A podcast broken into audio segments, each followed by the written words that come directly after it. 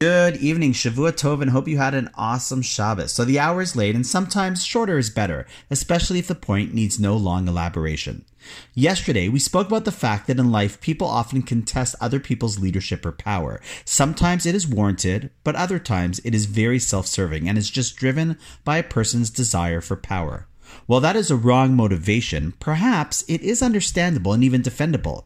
I mean, shouldn't we all seek power? Because after all, if we want to truly make a difference, we need power, don't we? But once again, along comes our Jewish tradition built on education and knowledge and teaches us a truly fundamental idea that was groundbreaking thousands of years ago and continues to be so relevant and earth-shattering. Of course we are meant to make a difference, even a tremendous difference. But to make that difference doesn't require a heaping serving of power. Here's the principle. You ready for it? Jews believe that you don't change the world with the idea of power, but rather we're meant to change the world with the power of ideas. It's so simple, but so powerful. The power of ideas has the ability to change the course of history, our history and world history.